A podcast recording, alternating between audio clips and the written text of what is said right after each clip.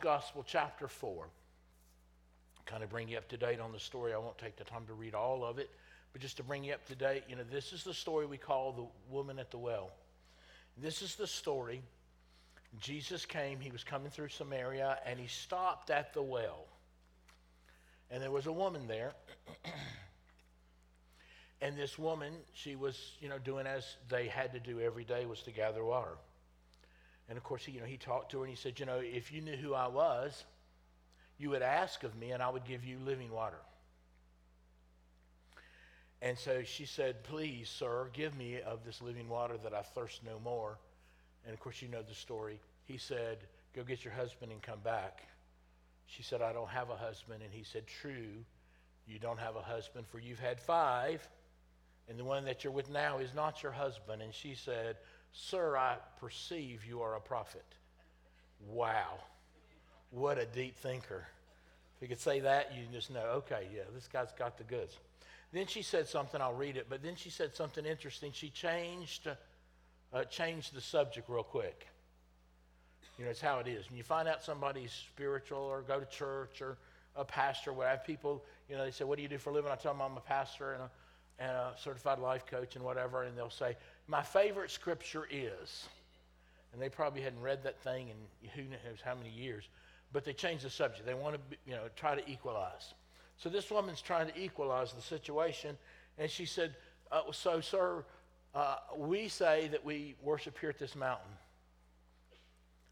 You, the Jews, say you worship at Jerusalem. Which one is right? Jesus said something very, very, very important. He said, the time's going to come when you won't worship at this mountain or in Jerusalem. The time will come, and now is, because Jesus had come, when you will worship in spirit and truth, because Jesus said, Father God is looking for those who will worship him in spirit and in truth. And so I just told you the whole story instead of reading it. But the thing that I want you to look at is that last verse that says, Father God is seeking those who will worship in spirit and in truth. And he's still looking for that. Jesus shows up at the churches. Father God sees all that goes on. He knows all. You know that he doesn't have to accept your worship. You know, it's kind of interesting to me when that kind of came to me. You know, I just thought, he's going, and he loves all kinds of music. That's not the issue. But he only is looking for those who will worship in spirit and in truth. And so we want to talk about that. That's what I want to talk to you about for a little bit. I want to set you free because, you know, we have this preconceived idea that to worship means you got to do it this way, this way, this way. And what he wants is your heart. He's looking for your heart.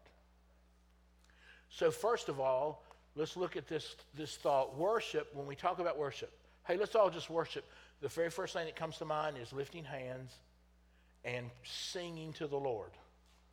You know, worship is vertical music, and that's correct. But if you really look at it, you know, I love the Greek language because it paints such a good picture.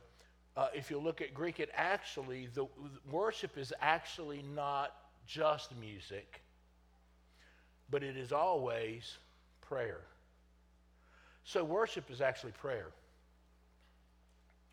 That sounds a little bit weird. And it would be so because when we think about prayer, we think about asking for stuff, right? But you know, actually prayer is not, that's only one small part of prayer. The word prayer in the Greek, if you like Greek words, I do. If you like Greek words, the word for prayer in its root form is the Greek word pros, P R O S, pros. And pros, prayer, pros means this. It means nose to nose, elbow to elbow, shoulder to shoulder, toe to toe. It means this with Father God. All prayer is, is a close relationship with his presence. The Bible says that God inhabits the praises of his people. Now, you guys have just finished a series on the names of God. And if you'll just go through the names of God, I tried it at second service, and I, I, I don't know how many I missed, but I missed a bunch of them. But if you'll go through the names of God, it, it is actually praise. It's actually reminding yourself that, that he is Jehovah Jireh, your provider. He is Jehovah Rapha, your healer. He is Jehovah Nissi, your banner of victory. He is Jehovah Tsidkenu, your righteousness. And you'll have to go back and look at your notes for the rest of them. But that's praise, and he inhabits that. That's why that, that series on the names of God was so important, because it gives you what you need to actually scripturally praise him and usher in his presence in your life. Think about this. Debbie and I, we live in Salem, Virginia. If you wanted to know about Salem, Virginia, and you wanted to always walk in Salem, you would get just, we would say, come on, come with us, and we'll show you. And we would take you around all of Salem, and you would always walk where you should walk, because we know Salem. When you walk the presence, nose to nose, elbow to elbow, shoulder to shoulder, toe to toe with Father God in his presence, you're always walking in his perfect will and plan, because that's where he walks. Good. Worship is more than just something we do at church. It is a lifestyle. It is survival.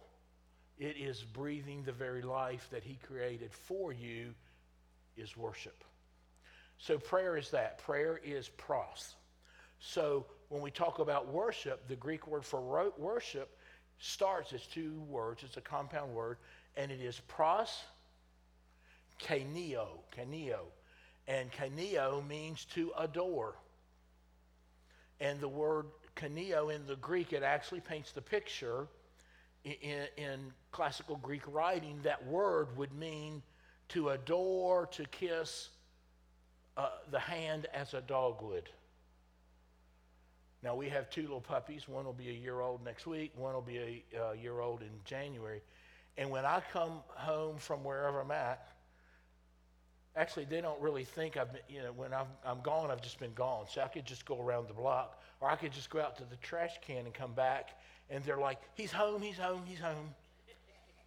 And they start bouncing around. The little girl, she'll dance. We call her the dancing bunny, because she, when she runs, she just hops. But she dances when I come in the door, and they lick my hand, and they they, they rub on my legs. Excuse me. And if I get in the floor, which I do, uh, they just jump all over me, and I got a face full of dog kisses.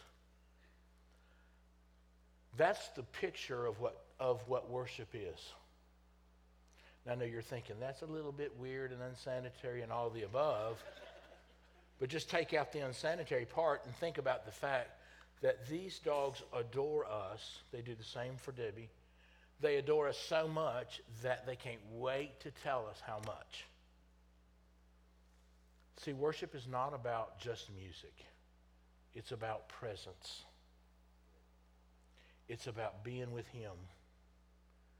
So when I, you know, uh, last year when we were here, if you'll remember, I needed someone to help me up the steps, because, you know, I had just got you know out of the COVID mess and and the, the hospital stay and the um, rehab and all that goofy stuff. Uh, and I, I today I'm standing here um, beside having a little scratchy throat. Of course, I've, this is my third service today, and that takes a lot out of you. You should be very thankful that your pastor is willing to do that for you. Um, But today, you know, the doctors say, I'm, I'm one hundred percent. They keep thinking that they're going to find something else wrong, so they run a test. But no, I'm good. I'm back. I'm just as strong as I ever was. And the reason for that is because I stood in the presence of Jehovah Rapha, my healer. The presence of God brings victory. The presence of God brings answers. The presence of God, think of it here again, the presence of God will keep you in the perfect plan all the time. We get out, we get, we, we miss a turn, we, we mess up. It's usually because we're distracted and we put him down the down the list. Anybody ever said this? I don't know if y'all remember. Some of you will remember the, the commercial. I could have had a V eight. I, I could have prayed. I could have done what God said do. We tried all this. I know what. Let's pray. Should have done it at the beginning. But we get busy with stuff. We get distracted. Our minds get filled with all this stuff. And uh, we miss this great tool called worship. Uh, our mom in the faith, uh, Louise Brock, used to say, practice his presence. He's with me all the time. To the degree you do that, it will be the degree you have victory. So he said this. Jesus said this. He said, my Father is seeking out. And this word in the Greek actually, I, I don't want to get too deep into the digging this one, but it actually is a word that actually means to look through a file cabinet for a file. How many of you, I know you got it on your phone now, but there was a time where you had three file drawers and pull one out, you start in the front, you go all the way to the back looking for a file. You don't see it, so you start the back, you go all the way back to the front. You do that two or three times. That's what this word seeking means. It actually means that God is looking for,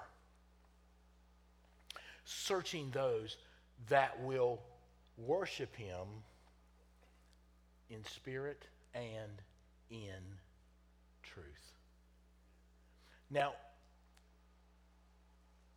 I mean, I've been teaching this. I've been saved forty-seven years, and I've been teaching this for forty, and that scripture always bothered me. I can rationalize it. I, I can figure, okay, so spirit and in truth means that we've got to worship him in the spirit, which means, you know, praying in the spirit, spirit, singing in the spirit, whatever. And the truth being the word. So you got to you got to worship according to the word. But you know what? I found out that even though that's true, it goes a lot deeper than that. I know people who worship by the word and try to do, you know, in the Hebrew, which I'm not a Hebrew student by any chance, but in the Hebrew there's, I don't know, eight or so different postures for worship. And there are people that try to do all of them in one service, and they get condemned in their own heart because they feel like they're not doing enough. I'm here today to free you up, because you don't have to do it that way. That becomes law. Anything that you do because you're supposed to do it is law, and we should be free. We should be free to our heart. Now, that doesn't give you, uh, you know, the right to just go off and do, you know, in the middle of service whatever you want, because God is a God of order, of course.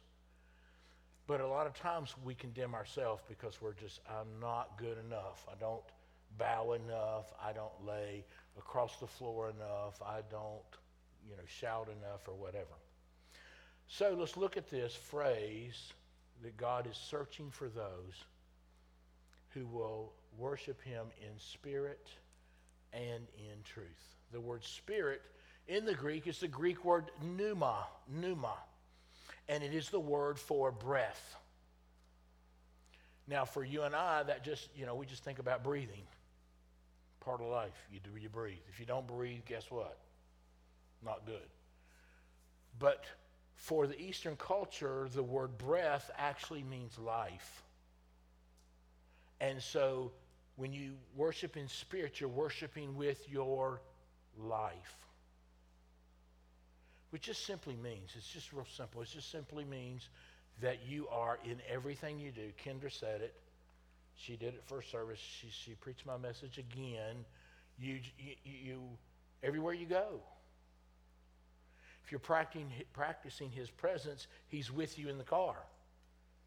Some of you are thinking, "Oh no, I guess I better slow down a little bit." You only slow down when you see the police car. Well, what if you just thought Jesus is sitting here beside me, looking at the speedometer, going, uh, "Where's my other seatbelt?" And he doesn't do that, of course.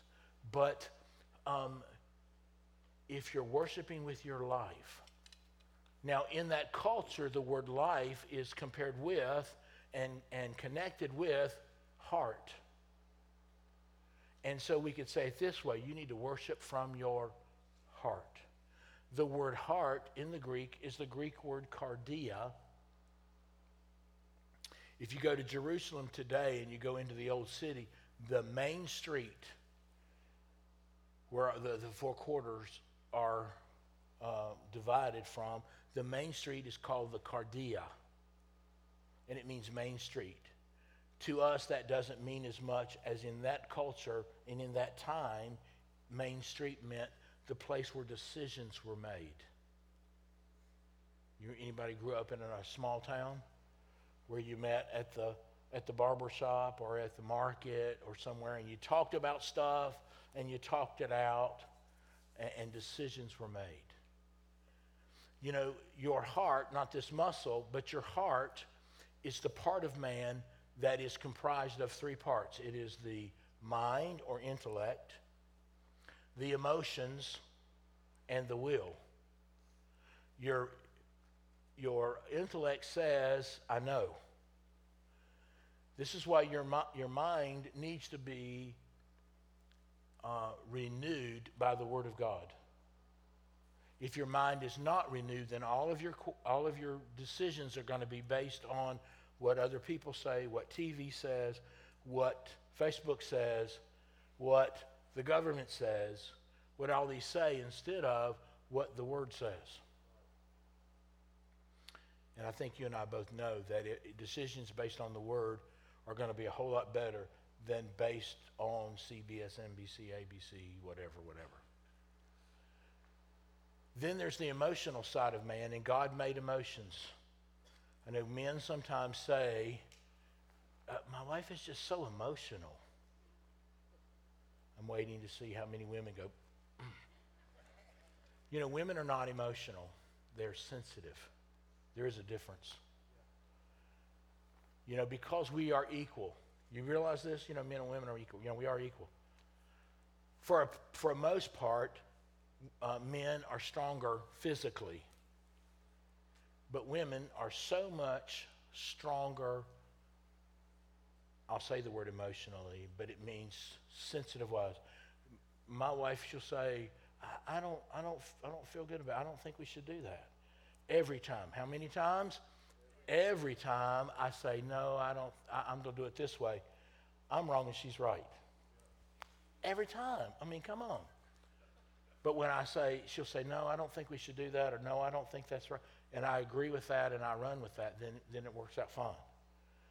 Uh, but God gave us emotions. He, God has emotions, so don't feel bad if you, you know, have emo, you know, if you have an emotional thing. But the, the point here being that if we're going to worship Him, we have to worship Him with our intellect. God, you are Jehovah Jireh. You are Jehovah Rapha. You are my healer. You are my deliverer. But you also have to have that emotion side. And then, of course, you put the two of those together, and it produces the will. And the will says, I will. And this is how decisions are made.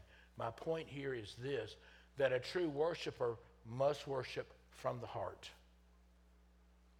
not from a doctrinal book, not from our manual of, uh, of lifestyle or whatever else, from the heart. But he says this also, he says, he says, not only should you worship in spirit, but worship in truth. Now, this is an awesome Greek word. I know you're going to love this Greek word. The Greek word for truth actually means, are you ready? Hold on to your seat. The Greek word for truth actually means truth.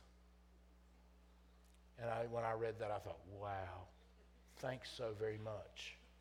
Because I was looking for this great earth-shattering thing. But then you start digging into this word truth, it just simply means this, not fake. So I want to free you up for just a minute and just get let you say, I'm going to worship God how my heart dictates and my mind follows along, because it's not just about worship. It's not, I mean, it's just not about music. So if you're one who raises your hand, when you're driving in the car, don't raise both hands. You know, you can have a conversation with God that's worship, Because remember, worship is prayer. It's this, face to face, nose to nose, toe to toe, presence of God. Now, when we talk about the presence of God, understand that all of his answers are in that. When you need something,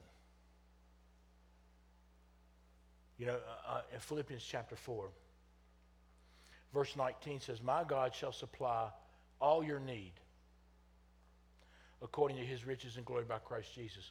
I have read that scripture and read that scripture and read that scripture, and it, it you know, it, it's one of those that bothers me. And I studied that riches and glory one time, and actually his riches and glory is not money. He doesn't have any money in heaven. His riches and glory, there are five things, and then I'll tie this together. Five things. First of all, there is favor. Do you know that God wants to equip you with favor? That just means you're magnetic to everybody. I don't know why, but I like this guy. I don't know why, but I want to give them the job or the raise or the whatever. Favor. Number two is wisdom. You just seem to have the answers at the right time. Number three is opportunity. God's always op- op- opening doors of opportunity, strategy, the how to do things, and then just being in his presence. There is an anointing that causes you to rise above others. Because the word anointing just simply means ability. So God's anointing is God's ability put in you. When you're practicing his presence and you're operating in him, all those things are available. God can speak to your heart when you're in his presence. A lot of times when you're not in his presence, he's still speaking, but you're not listening, because you're so bombarded with everything else. I said this, I don't know what service this morning, but you need to cultivate a filter of thought. Cultivate a filter that when thoughts that are not of God come at you, which they're going to, you can filter those away and not spend your time on those, so you can spend your time in God. He has answers for you. I'm thankful for this church. I'm thankful, you know, to be able to get here, but worship is simply that presence of him where all things are good, all things are possible, and he has a plan. So let's take just a minute, and let's just lift our hands, if you like. But let's just kind of center in on him just for a moment. Just think about how good. Just think about something God's done in your life. And allow him to minister to you. If you have a need this morning, if there's a sickness in your body, if there's a mental issue that you're a battle you're fighting, if you need God's help and attention in something, here's the place to get it. Not necessarily at church, although this is a good place to do it, but just in his presence, there is fullness of joy. So, Father, right now, in Jesus' name, minister life to each and every person that's in this room. Father, they need you. And as they draw close to you, may your vast riches be deposited into their life. May things come become crystal clear. May they know and understand you, and know and understand your plan. In Jesus' name, we say bodies are healed, and we say that goodness belongs to each. In Jesus' mighty name, and everybody said,